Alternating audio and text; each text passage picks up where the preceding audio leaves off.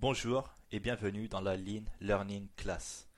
Dans cette vidéo, je vais vous présenter quelles sont les quatre phases du processus d'apprentissage. Mais avant tout, je vous laisse avec l'intro.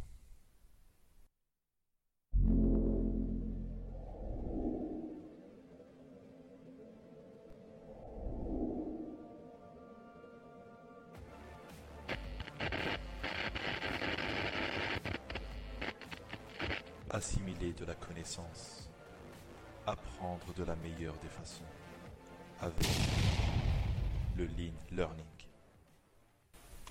Les quatre phases du processus d'apprentissage. Alors, il y a quatre phases dans tout ce que nous apprenons.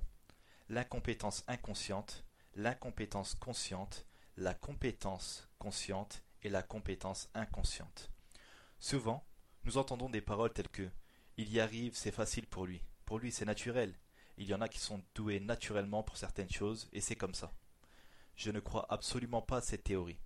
Toutes les matières maîtrisées par des personnes passent inéluctablement par ces quatre phases l'incompétence inconsciente, l'incompétence consciente, la compétence consciente et la compétence inconsciente. Le passage d'une phase à une autre est plus ou moins rapide, selon les individus. Mais cela est possible. La vitesse pour passer d'une phase à une autre peut se jouer selon plusieurs critères tels que le niveau d'attention, le temps accordé, les méthodes utilisées. Rentrons dans le détail de ces phases. L'incompétence inconsciente. On ne sait pas ce qu'on ne sait pas. Dans cette phase, on n'est pas compétent et on ne le sait même pas. C'est par exemple le cas lorsqu'un petit enfant voit son père faire du vélo.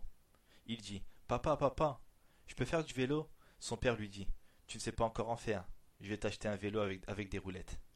Dans cet exemple, le petit enfant ne sait pas qu'il ne, sait pas. Il est inconsciemment incompétent. Il ne réalise pas qu'il lui faut apprendre certaines choses pour garantir sa sécurité, et de la pratique pour pouvoir rouler et tenir en équilibre. Il a très envie, mais il doit rechercher les informations relatives à sa pratique et apprendre. Nous avons ensuite l'incompétence consciente. On sait qu'on ne sait pas. Dans cette phase, on n'est pas compétent et on s'en rend bien compte. Le petit enfant ne sait toujours pas faire du vélo mais il réalise qu'il doit apprendre pour savoir en faire. Il sait que ça peut être dangereux. Il s'engage dans l'apprentissage et commence à faire du vélo à roulette. Un jour, il essaye le vélo sans roulette. Il fait attention à tout. Il regarde les pédales, le guidon, la route, juste devant lui. Il tombe plusieurs fois, il subit plusieurs échecs. Mais il ne s'arrête pas là. Il continue son apprentissage. Nous avons après la compétence consciente. On sait que l'on sait. Dans cette phase, on est compétent, mais on doit se concentrer, prendre conscience de ce que l'on fait. L'enfant sait faire du vélo sans roulette, mais il doit bien rester concentré pour ne pas tomber. Il continue son apprentissage.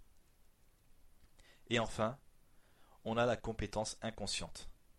Dans cette phase, on est compétent et on n'a plus besoin de se concentrer ni de prendre conscience de ce que l'on fait. Notre pratique est devenue spontanée, automatique, c'est une habitude nous pouvons dire parfois que on ne sait pas que l'on sait. Car parfois il nous est difficile d'enseigner ce que l'on fait. C'est naturel pour nous. C'est dur de transmettre ce savoir. L'enfant a grandi. Faire du vélo lui est devenu tout à fait naturel. C'est devenu automatique.